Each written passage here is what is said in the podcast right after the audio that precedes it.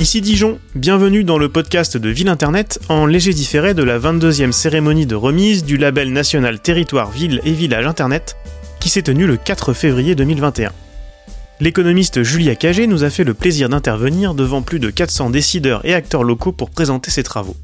Présidente de la Société des lecteurs du journal Le Monde depuis janvier 2020, elle s'attelle à mettre en pratique ce qu'elle développe dans ses livres, notamment Libre et égaux en voix, publié le 30 septembre dernier aux éditions Fayard. Nous vous proposons aujourd'hui la captation de cette présentation en visioconférence animée par Florence Durand-Tornard, déléguée générale de l'association Ville Internet. Bonne écoute Je voudrais en fait vous, parler de, démocratie, puis essayer de vous parler de démocratie au niveau local, de démocratie participative.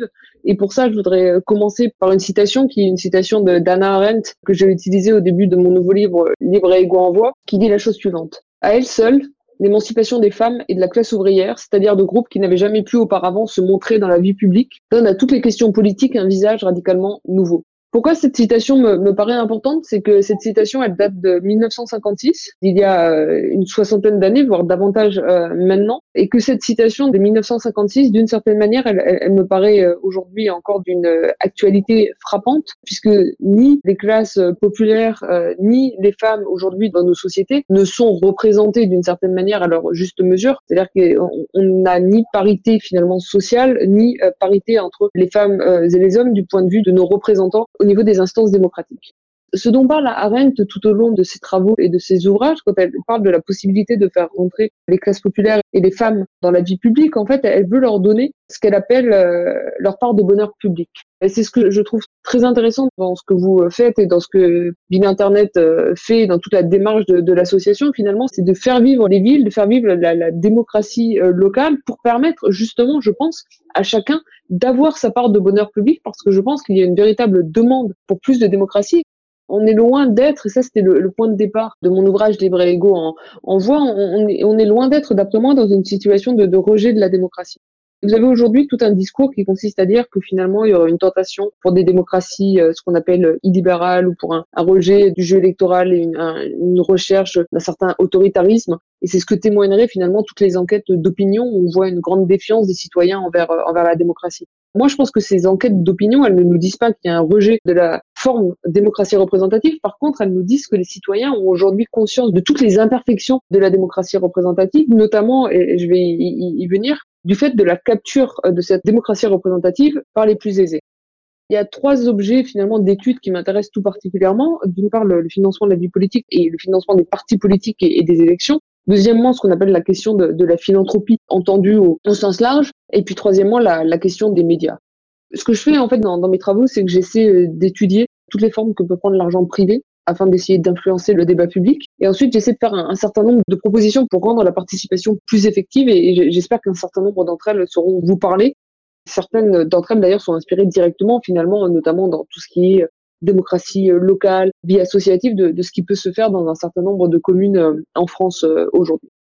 Sur la question de la, démocratie euh, capturée, je vais essayer d'être rapide, je vais juste poser un certain nombre de bases, mais ce que je veux souligner aujourd'hui, c'est que même dans un pays comme la France, où on a introduit des plafonds que certains qualifient de, relativement bas aux dons qui peuvent être faits aux partis politiques et aux élections, donc en France aujourd'hui, un citoyen ne peut pas donner plus de 7500 euros par an pour un parti politique et pas plus de 4600 euros pour une campagne électorale, on a l'impression finalement on a une régulation assez forte de la vie politique, beaucoup plus forte par exemple que si vous regardez de l'autre côté de l'Atlantique aux, États-Unis. Sauf qu'en fait, si vous regardez la réalité de qui contribue au financement de la vie politique, on s'aperçoit que le financement privé de la vie politique est capturé par une poignée de très favorisés. Ce que j'ai fait ici, et d'ailleurs ça souligne, ça c'est un autre avantage finalement que peut permettre euh, Internet, ça souligne l'avantage de l'open data et du fait de mettre beaucoup de data à disposition des, citoyens et du coup des chercheurs, c'est que j'ai travaillé sur l'exhaustif des fichiers euh, fiscaux de manière complètement euh, anonymisée bien sûr, et j'ai étudié qui donnait combien aux différents partis politiques en fonction de sa place dans la répartition des revenus si vous euh, classez les foyers fiscaux par décile de revenus, donc euh, P0, P10, c'est les 10% des Français aux, revenus les plus faibles, P90, P99, les 9% aux revenus les plus hauts, puis après ça monte 0,1%, 0,01% aux, foyers les plus élevés. Qu'est-ce qu'on voit? On voit qu'en termes de, de participation financière à la vie politique, la plupart des Français ne donnent pas. En fait, vous avez 0,7% uniquement des Français qui, en moyenne, chaque année, font un don à un parti politique. Par contre, si vous regardez à l'intérieur des Français aux revenus les plus élevés, vous avez 12,5% des Français parmi euh, ceux qui sont dans le top 0,1% des revenus les plus élevés qui font chaque année un don à un parti politique. Ça, c'est vrai dans la propension à donner à un parti euh, politique, mais c'est vrai aussi si vous regardez la valeur du don moyen. Si vous regardez le don moyen fait à un mouvement politique chaque année sur l'ensemble des Français donateurs, ce don moyen est environ égal à 120 euros. Ce qui n'est pas très étonnant, parce que c'est à peu près le coût d'une adhésion à un parti politique. Mais si vous regardez parmi les plus favorisés, donc parmi les 0,01% des Français aux revenus les plus élevés, vous voyez que ce don moyen dépasse les 5 000 euros. Il est égal à 5 225 euros. D'ailleurs, on n'est pas si loin du plafond de 7 500 euros qui est mis pour les dons aux partis politiques. Et ça, ce financement de la vie politique par une petite poignée de très favorisés vient euh, alimenter le sentiment de, capture finalement du, du, fonctionnement de la démocratie par la plus grande partie des Français. Ce à quoi se rajoute euh, en France le fait que quand vous avez donné 6 000 euros, 7 000 euros, 7 500 euros à un parti politique et que vous faites partie des Français les plus favorisés, vous bénéficiez d'une réduction fiscale à hauteur de 66% du montant de votre don. C'est-à-dire qu'en fait, un don de 7 500 euros à un parti politique ne vous coûte en réalité que 2 500 euros, les 5 000 euros restants étant pris en charge entièrement par l'ensemble des contribuables. Maintenant, si vous faites partie des 57% des Français qui ne paient pas aujourd'hui l'impôt sur le revenu, ce qui ne veut pas dire qu'ils ne paient pas d'autres impôts, ils paient énormément d'autres impôts, à commencer par la CSG. Mais ils ne sont pas imposables au titre de l'impôt sur le revenu, leurs revenus n'étant pas suffisants. Ces Français-là, même s'ils ne donnent que 60 euros par an à un parti politique, ils vont payer plein pot ces 60 euros-là parce que n'étant pas imposables au titre de l'impôt sur le revenu, ils ne peuvent pas bénéficier de la réduction fiscale associée. Donc on a quand même un système où finalement ce sont les plus favorisés qui financent très majoritairement le fonctionnement de la vie, euh, politique et en plus, dans ce système-là, ce sont l'ensemble des citoyens qui paient pour satisfaire les préférences politiques des plus favorisés. Or, ce système-là, il est vrai pour le financement de la vie politique, euh, des partis politiques, des campagnes électorales, et c'était vraiment l'objet de mon livre euh, que j'avais appelé Le prix de la démocratie, mais il est vrai également quand on parle plus largement de la euh, philanthropie, c'est-à-dire de tous les dons qui peuvent être faits aux associations, euh, d'une part par les particuliers, d'autre part par les entreprises. Il faut savoir que les dépenses annuelles de l'État en réduction d'impôts liés aux dons des particuliers et des entreprises au profit d'associations ou de fondations est de 2,4 milliards d'euros chaque année. Vous avez 1,5 milliard d'euros de réduction d'impôts au titre des dons des ménages, et ces réductions d'impôts varient entre deux tiers et, euh, trois quarts des montants des, dons. Ça dépend des, associations auxquelles euh, ces dons bénéficient. Hein. C'est 66% pour la plupart des associations et 75% pour ce qu'on appelle les dons coluches. Ça a été mis en place, ça s'appelle don coluche dans le cadre des Restos du Cœur. Donc c'est pour les associations venant en aide aux personnes euh, défavorisées. vous avez 900 millions d'euros chaque année au titre du mécénat d'entreprise puisque vous avez 60% de réduction d'impôts jusqu'à 2 millions d'euros de dons pour les dons d'intérêt général, 40% au-delà.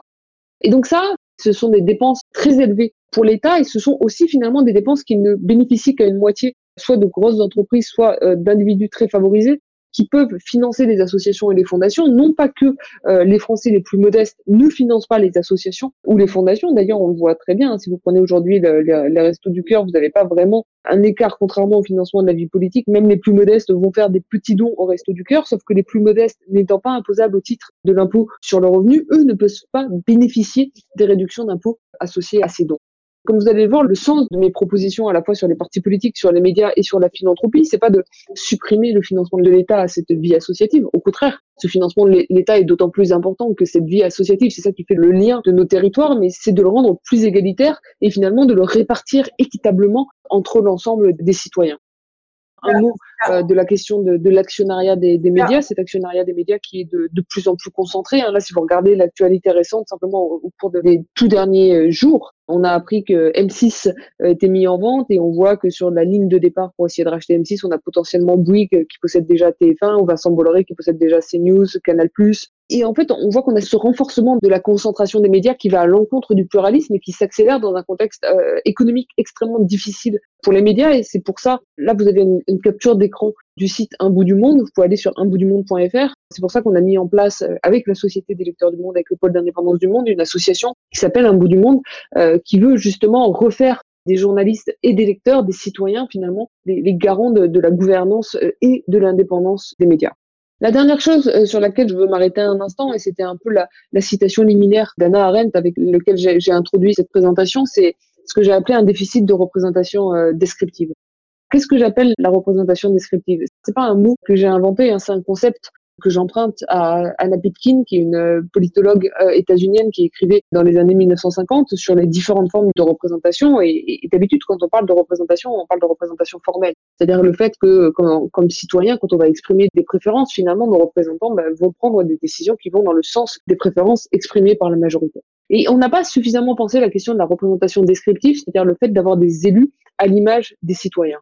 Or, si vous regardez, donc ça, c'est, j'ai juste fait un, graphique sous la Ve République où euh, j'ai représenté la part des députés qui provenaient des classes populaires, donc la part des députés ouvriers euh, ou employés du secteur privé ou, travailleurs précaires. Aujourd'hui, à l'Assemblée nationale en, France, la part des députés ouvriers, employés, travailleurs précaires, c'est 2,8% des députés en France. La part des ouvriers, des employés des travailleurs précaires dans la population active, c'est environ 50%. Donc on voit qu'on a vraiment un déficit finalement de représentation des classes populaires. Et il y en a aussi un déficit de représentation des femmes. Alors, pour les femmes, ça va plutôt dans la bonne direction. C'est-à-dire que pour les femmes, si vous regardez aujourd'hui par rapport à, il y a 20 ans, il y a une meilleure représentation des femmes dans la vie politique. Pour les classes populaires, c'est plutôt quelque chose qui est allé en se dégradant. Et ça, je pense que ça fait partie des choses qui alimentent vraiment la défiance des Français. Après cette introduction, place aux questions avec Florence Durand-Tornard. Est-ce que vous feriez un lien avec la démocratie et le numérique? C'est une question qu'on m'a posée sous deux formes, donc je la pose en premier lieu. C'est un excellent point, c'est une excellente euh, question. Je pense que le numérique facilite la participation du plus grand nombre au débat démocratique et qu'il faut savoir se servir de cet outil pour permettre aux citoyens de participer à la, vie démocratique. Ce que je disais à la fin de ma présentation, finalement, c'était que aujourd'hui, on, on, pensait trop souvent les formes de démocratie participative sur des formes qui prennent beaucoup de temps pour les citoyens. Et moi, je pense que fondamentalement, il faut amener davantage la démocratie aux citoyens.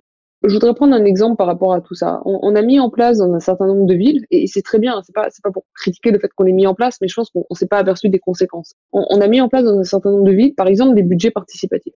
En disant, on va sortir finalement le choix de l'utilisation des budgets des seules mains des élus, et on va redonner aux citoyens la possibilité de participer à des budgets et à décider euh, qu'est-ce qui va financer quoi dans les villes. Et on pensait en, en faisant ça finalement qu'on rendrait la démocratie plus participative et plus euh, représentative. Or, qu'est-ce qu'il en est vraiment? Si vous regardez qui vote aujourd'hui aux élections, si vous regardez qui participe à ces budgets participatifs, en fait, euh, vous avez encore plus de discrimination dans la participation au budget participatif que dans le fait d'aller voter. C'est-à-dire que c'est encore plus uniquement les plus éduqués, encore plus uniquement les plus âgés, encore plus uniquement les CSP+++. Et ça, c'est encore plus vrai des budgets participatifs que du vote. Euh, donc on met cet outil pour rendre la démocratie plus représentative et en fait on en fait un outil, enfin on n'en fait pas, mais dans les faits c'est un outil qui est capturé par une certaine élite. Alors, on n'a empêché personne de participer. Vous allez me dire, c'est parce que ça n'intéresse pas les autres gens. Moi, je pense pas que c'est parce que ça n'intéresse pas les autres gens. Prenons Paris, par exemple. À Paris, si vous avez aujourd'hui un bon salaire, un travail agréable, etc., vous allez vivre dans le centre de Paris et vous allez potentiellement avoir le temps à 18h ou à 19h de participer à une réunion de quartier, de discuter sur un budget participatif. Maintenant, si vous êtes euh, femme de ménage à Paris ou caissière à Paris, déjà vous n'habitez pas dans Paris vous habitez loin. Et souvent, vous habitez à une heure ou une heure et demie de RER. E vous prenez une heure et demie pour aller travailler le matin. vous prenez une heure et demie pour rentrer chez vous le soir. Donc déjà, votre journée, en fait, elle va pas de 8h à 18h. Elle va plutôt de 6h à 19h ou à 20h. Quand vous allez rentrer chez vous le soir, parce que vous êtes moins payé, vous avez des revenus plus faibles, vous n'allez pas avoir d'argent finalement pour payer une babysitter. Ou euh, vous allez peut-être parfois pas avoir d'argent pour envoyer votre enfant à telle ou telle activité. Donc vous allez vous en occuper vous-même on a souvent cette idée selon lesquelles euh, les plus aisés, parce qu'ils travaillent beaucoup, ils seraient complètement débordés et ils n'auraient pas le temps de participer à telle ou telle chose. Mais en fait, dans la réalité du temps libre, et ça, ça se voit dans toutes les enquêtes loisirs, dans la réalité du temps libre, ce sont souvent les plus défavorisés qui ont moins de, temps libre à cause de ces contraintes de garde d'enfants, de ces contraintes de déplacement, etc. Donc, ils ne tirent pas profit de ces outils de démocratie participative. Et c'est là où je pense que Internet, ça peut permettre d'inverser les choses. Parce qu'Internet, ça permet finalement d'organiser la, démocratie participative, y compris au, niveau local, en l'amenant directement chez les citoyens. C'est-à-dire que vous pouvez faire ça potentiellement de votre téléphone, de votre ordinateur, de votre tablette le soir. À condition que, et c'est pas une petite condition, parce que malheureusement, ça suppose qu'il y a un effort et un investissement important qui soit fait, à condition que on franchisse la barrière numérique qui est aujourd'hui une barrière d'équipement et qui fait que en plus aujourd'hui les plus défavorisés souffrent finalement euh, bah, de ne pas être suffisamment euh, bien équipés en termes d'ordinateur, de téléphone, de tablette, au-delà même de la, question de, la qualité et de la couverture de réseau Internet partout. Mmh. Mais si on résout ce problème-là, cette idée d'amener la démocratie aux citoyens, finalement, je pense que ça peut vraiment améliorer la qualité de notre discussion démocratique. Certains, au-delà de, la fracture numérique dont vous parlez, et qui effectivement est un, est un travail qu'on mène depuis 20 ans, donc euh, à mon avis, elle existera toujours et il faut effectivement réfléchir à des logiques présentielles, distancielles, euh, et, c'est là-dessus qu'il faudra, qu'il faut probablement mettre en place des dispositifs participatifs nouveaux en marge des instances ou en, ou en complément des instances participatives existantes mais euh, quelqu'un nous dit, euh, est-ce que les GAFAM ne participeraient pas à la confiscation de la démocratie? Alors les mots sont peut-être un peu forts, mais euh, effectivement, est-ce que la désinformation, peut-être, c'est ce qu'il y a aussi derrière cette question, et la manipulation idéologique, non pas en ce moment, particulièrement dans une période où les gens sont beaucoup sur les réseaux sociaux, ce qui n'est peut-être pas définitif, on a cette problématique d'une information faussée, de, ce rapport entre la démocratie et la vérité, ou la vérité des faits, etc. Le premier problème des, GAFAM, c'est que les GAFAM ont considérablement affaibli d'un point de vue financier les médias. Et ça, faut quand même pas se voiler la face. Le premier coup finalement qu'ils ont porté à la démocratie, c'est vraiment à travers le choc financier qu'ils ont représenté pour les médias. Les GAFAM ont volé les recettes publicitaires des médias, je dis volé parce que ça n'a pas été une concurrence juste. Ils utilisent des contenus produits par les médias qu'ils ne rémunèrent pas pour obtenir des recettes publicitaires qui sont autant de ressources en moins pour les médias. Et du coup, on se retrouve avec des médias affaiblis du fait de la concurrence déloyale de la part des GAFA et des médias qui, du coup, ont réduit beaucoup leur taille de la rédaction et l'effort fait dans l'investissement, dans la production d'une information qui est essentielle pour nous, en tant que citoyens, pour nous informer en démocratie. Première chose. Deuxième chose, c'est la question, alors plus des GAFAM au sens large, mais plutôt finalement des réseaux sociaux euh, eux-mêmes. On pourrait enlever presque là Google de cette problématique-là, c'est vraiment plus la problématique euh, Twitter, Facebook, mais aujourd'hui aussi euh, TikTok, Instagram, tous les différents réseaux sociaux, c'est la question de la propagation des, fausses informations sur ces réseaux sociaux. Et le fait que les, gens finalement s'informent parfois complètement en diagonale, c'est-à-dire s'informent à coup de titre, cliquent plus sur les contenus, ont l'impression d'être informés avec des titres et que vous avez d'une part la propagation de l'information qui est extrêmement rapide et d'autant plus rapide qu'il s'agit de fausses informations, parce que ces fausses informations, souvent, ça, ça attire du, du, du clic, ça c'est une partie du problème. Et la deuxième partie du problème, c'est l'existence de ce qu'on appelle des bulles de filtre. Dominique Cardon, par exemple, en France, a très bien documenté ça, ou Eli Pariser aux, aux États-Unis, ils ont travaillé sur ces bulles de filtre. Et le fait que sur les réseaux sociaux, on a l'impression qu'on va s'informer complètement librement, mais c'est pas le cas. Parce qu'en fait, vous allez avoir des fils d'informations qui sont prédéterminés par vos comportements de consommation euh, précédents, ainsi que par les comportements de consommation de vos proches. Et donc là où vous pensez être informé de, de, de manière plurielle, en fait, vous ne l'êtes pas. Alors vous allez me dire, bah, si avant vous disiez euh, le Figaro ou l'Humanité, bon, bah, il y avait aussi un biais finalement, et euh, c'est pas pareil d'être dans la bulle de filtre de l'Humanité ou dans la bulle de filtre du Figaro. Mais il y a une vraie différence, c'est qu'avant vous étiez au courant. C'est-à-dire que quand vous lisiez le Figaro, vous saviez que vous lisiez plutôt un journal de droite, et puis quand vous lisiez l'Humanité, plutôt un journal de gauche. en fait, vous pouviez corriger pour ce biais. Dans la bulle de filtre, les gens sont pas au courant qu'ils sont dans cette bulle de filtre. Du coup, ils ne corrigent pas pour ce biais. Et c'est là où il y a un, effet extrêmement fort et négatif sur la démocratie. Et le dernier moment où ça c'est ça, c'est dans l'actualité récente, mais ce qui s'est passé aux États-Unis avec euh, la désactivation des comptes Twitter, Facebook de Donald Trump. Alors on peut se réjouir quand, quand ça arrive tout de suite. On va dire bon, c'est quand même plutôt une bonne chose. Il y a un, un appel envers le capital et ils ont réagi vite. Mais dès qu'on prend un tout petit peu de recul par rapport à la personne concernée et à l'actualité immédiate, c'est extrêmement dangereux finalement de donner une possibilité à deux individus, hein, parce que ça n'a pas été une décision collégiale prise par ces réseaux sociaux, c'est les patrons des réseaux sociaux de leur donner la possibilité finalement de choisir l'information qui peut être diffusée, qui peut passer par leur réseau social ou celle qui ne peut pas l'être. Et là, ça leur donne un poids politique complètement surdimensionné.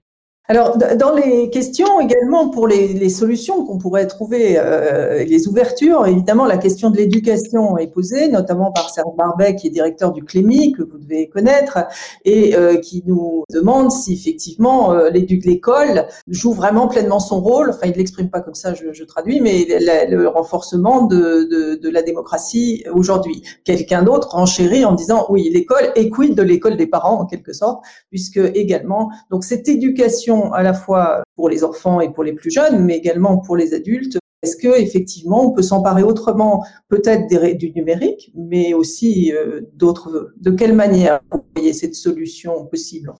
Oui, il y a un travail qui est très important à faire de ce point de vue-là, qu'on parle de la question des médias, de l'éducation aux médias, ou euh, qu'on parle plus largement de la question d'éducation à la démocratie une des choses que peut permettre le, numérique, je pense que c'est quelque chose qu'on a complètement sous-estimé euh, dans les années passées et je pense que ça devrait être partie prenante de la discussion et, ça, le numérique nous permet de le faire. C'est qu'on a pris l'habitude de voter pour une élection pour une personne ou pour une liste. Et eh oui. Mais c'est pas la seule méthode de vote. Il y a énormément d'autres méthodes de vote euh, alternatives. Il y a des méthodes de vote où vous allez avoir une liste et vous pouvez sélectionner telle ou telle personne. Il y a des méthodes de vote où vous pouvez classer les gens. C'est un vote plus expressif. C'est-à-dire vous avez classé les gens 1, 2, 3, 4, 5. C'est pas 1 versus que 0. Vous avez des très bons livres qui ont été écrits là-dessus en sciences politiques, mais il y a au moins 5, 6, 7 différentes méthodes de vote différentes, y compris dans le cadre d'une élection. Ça, le numérique, ça permettrait, par exemple, à des élèves, mais dès le collège, hein, finalement, face à un choix, et ça pourrait commencer par l'élection d'un délégué, d'exprimer ce choix avec ces différentes méthodes électorales. D'avoir immédiatement le résultat, les outils d'ingénierie vous permettent de, générer ces résultats dans, dans les médias, de comparer les différents résultats et d'en avoir une discussion. C'est-à-dire qu'en fait, je pense que c'est pas quelque chose, c'est quelque chose, enfin, vous pourriez faire en classe, mais c'est des choses qui sont extrêmement lourdes, qui sont compliquées. Si vous avez 35, 40 élèves, vous n'allez pas voter, vous allez délibérer, vous allez faire la seconde méthode. Avec Internet, finalement, avec la vitesse du numérique et tous les outils associés, vous pouvez faire ça quasiment en direct. Et vous voyez ce sur quoi ça débouche. Et ça, je pense que ça nous permet aussi d'avoir une vraie discussion sur la démocratie et sur la démocratie qu'on veut pour le futur. Et justement, est-ce que la démocratie, c'est sélectionner quelqu'un? Est-ce que c'est éliminer un autre? C'est quoi l'intensité des préférences? Comment se fait-il que finalement, avec les mêmes citoyens, les mêmes préférences et deux méthodes de vote différentes, on ait des résultats complètement différents? Et ça, je pense qu'on devrait davantage d'apprendre et que si on équipe relativement bien les, collèges, par exemple, en, tablette, pour permettre d'avoir ces outils un peu interactifs pendant les cours, on, peut aboutir sur des choses extrêmement intéressantes. À la limite, ça a été la seule chose de positif. Enfin, j'ai quand même vraiment du mal à en trouver dans cette année d'universitaire, euh, d'enseignant à mes étudiants que par Zoom, de jouer un tout petit peu avec ces outils-là ce que j'aurais moins fait euh, finalement en présentiel. Ce que j'espère, c'est retrouver mes étudiants en présentiel et jouer avec ça en plus. Donc enrichir finalement le cours d'une dimension numérique pour le futur. Nous avons une autre question de Hervé euh, Gouillou qui est enseignant et qui euh, vous interroge sur l'approche de Naomi Klein et d'Isabelle Ferreira sur leur approche à elle et les deux rapports du Club de Rome et la Fabrique du Crétin Digital Isabelle Ferreira, je la connais très bien, donc je peux vous en parler pendant longtemps. Elle est prof en, à l'université de Louvain, elle travaille depuis longtemps sur la démocratie, sur les questions de démocratie en entreprise. Je la connais d'autant mieux qu'elle a édité un livre auquel j'ai participé avec Hélène Landemort et Dominique Méda qui s'appelle euh, Le Manifeste Travail qui a été publié l'an dernier au Seuil, avec cette idée justement de démocratiser le travail et de démocratiser l'entreprise comment elle pense à la démocratisation de l'entreprise. En fait, je suis pas d'accord avec elle sur ce point-là, mais je vais vous présenter sa vision et vous expliquer pourquoi je suis pas d'accord. Aujourd'hui, quand vous avez cette idée d'aller vers davantage de démocratie en entreprise, il y a l'idée de faire rentrer des salariés finalement dans la gouvernance des entreprises et donc de tendre vers le modèle de cogestion euh, à l'allemande. Isabelle, ce qu'elle propose, c'est un système alternatif avec deux chambres.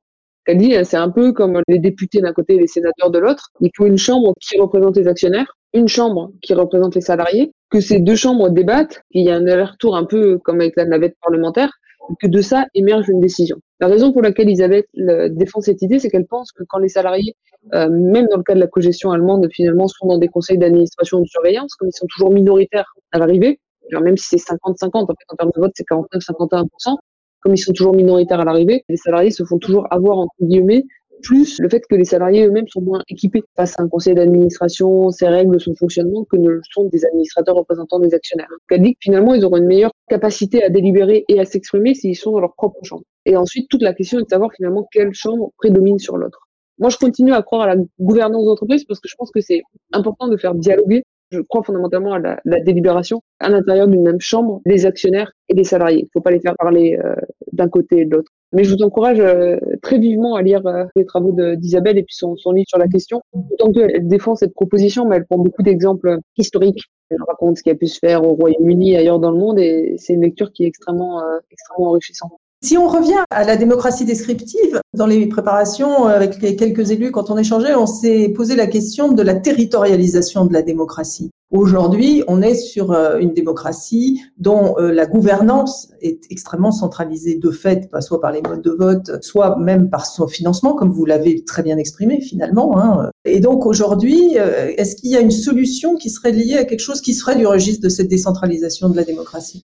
Il y a la question, mais qui est pas. J'ai presque l'impression de, dire une banalité en disant ça, mais de, de, la question de la décentralisation du, du pouvoir euh, en France et ce qui s'est posé encore plus clairement et fortement au cours des derniers mois dans le cadre de la, la crise sanitaire que ça l'a été euh, auparavant. C'est-à-dire quel est le, le, bon niveau de décision et quel est le degré optimal de décentralisation. A priori, je pense que tout le monde serait d'accord aujourd'hui pour dire qu'on n'a pas suffisamment de décentralisation et donc la, la, la question c'est de savoir comment on en introduit davantage. Et ça, il y, y, a des réflexions qui ont été faites qui permettent à la fois de, de, de penser ça et de penser la démocratie au niveau national Il y a des gens qui ont proposé au moment de l'élection législative d'avoir deux représentants, un qui serait davantage ancré, donc davantage un élu local. Donc aujourd'hui, votre député il est élu dans une circonscription, mais il n'est pas censé représenter directement sa, circonscription. Et finalement, une espèce de binôme qui s'inverserait entre Paris et, la province, et au, milieu de son mandat.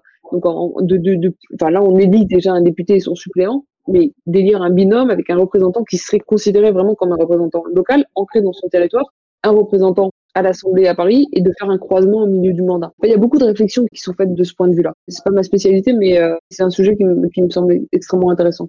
Si on tient nos engagements vis-à-vis de vous et vis-à-vis d'autres programmes, on est à quelques minutes de la fin de notre entretien. Est-ce que, d'après vous, il y a quelque chose que vous voudriez ajouter, que vous n'auriez pas dit jusqu'à maintenant et qui vous semble pour ces élus, ces agents territoriaux qui nous écoutent, des maires, des responsables ministériels, est-ce qu'il y a quelque chose, un message que vous voudriez leur faire passer aujourd'hui euh, dans la situation actuelle? C'est avec ça que j'ai introduit ma conférence, mais je voudrais finir également sur ce sujet parce que pour moi, c'est vraiment la chose la plus importante. Je pense qu'il ne faut voir dans aucun des mouvements qui ont eu lieu au cours des derniers mois ou des dernières années un, rejet de la démocratie représentative. Même quand il pouvait y avoir des, mots euh, violents envers les élus. Je pense que fondamentalement, il y a une demande de, participation démocratique extrêmement forte euh, de la part des citoyens mais qu'on n'a pas encore mis en œuvre finalement les outils pour répondre à cette participation et que du coup ça crée une forme de frustration. Et je pense que c'est aussi une manière d'analyser ce qui s'est fait au moment du, du grand débat. Euh, ce qu'on a appelé le grand débat en fait avec le recul, c'est clairement un échec puisqu'en fait il n'en est rien ressorti. Mais il n'en est rien ressorti parce que le politique au niveau national a décidé de ne rien en faire. Il en est ressorti beaucoup de choses, des, des, des milliers, des dizaines de milliers de cahiers de doléances, des, des témoignages en ligne, des centaines de sites internet. C'est là-dessus que j'allais arriver on a l'impression qu'il n'en est rien sorti parce que politiquement, ça n'a pas fait passer une loi. Mais en fait, si vous regardez la réalité de ce qui s'est passé sur le terrain, ça a été un moment extrêmement riche, extrêmement riche. Mais ça, ça ne peut que créer de la frustration. Et donc, si vous vous là-dedans, que vous avez justement participé aux réunions, organisé des réunions remplies des cahiers de doléances, en fait, elles sont restées lettres mortes, ces doléances. Et donc, je pense qu'il faut entendre cette demande de davantage de démocratie et pas y répondre par des gadgets, mais y répondre concrètement. Et c'est là où je pense que pour le coup, les villes ont tout leur rôle à jouer. Parce qu'on a peut-être du mal à organiser au niveau national euh, une démocratie plus participative réellement, c'est-à-dire pas simplement faire 150 citoyens tirés au sort pour une convention citoyenne, même si, encore une fois, les citoyens ont fait un boulot formidable, les 150, pour la convention citoyenne. Par contre, ce qui en est ressorti à cause de choix politiques à l'arrivée, ce qui en a été retenu plutôt, est relativement frustrant. Mais au niveau des villes, parce que la taille est plus petite, il y a peut-être matière finalement à rendre davantage concrète euh, la démocratie participative avec de vraies conséquences finalement sur la vie de tous les jours. Mais là, et c'est là où, voilà, c'est une nuance, mais c'est quelque chose qu'il faut avoir à l'esprit. Ça ne veut pas dire que c'est insurmontable. Je pense qu'il faut être attentif au fait que quand on fait au niveau local de la démocratie participative aujourd'hui, c'est trop souvent capturé, entre guillemets, par les plus favorisés, parce que ce sont eux qui ont, qui ont mieux les outils de par leur éducation, leur formation, de la délibération. Ce sont eux qui ont plus de temps là où il faudrait que ça, soit ouvert à, l'ensemble des citoyens. Faut et peut-être que le numérique là, c'est aussi le moyen de rendre concrète pour tout le monde ces formes de, de démocratie participative au niveau local. Vous venez d'écouter l'intervention de Julia Cagé lors de la cérémonie de remise du label national Territoire Ville et Village Internet qui s'est tenue le 4 février 2021. Nous vous donnons maintenant rendez-vous en février 2022 à l'occasion du 23e label dans l'effervescence politique des élections présidentielles. Et d'ici là, restez à l'écoute de nos podcasts ici demain.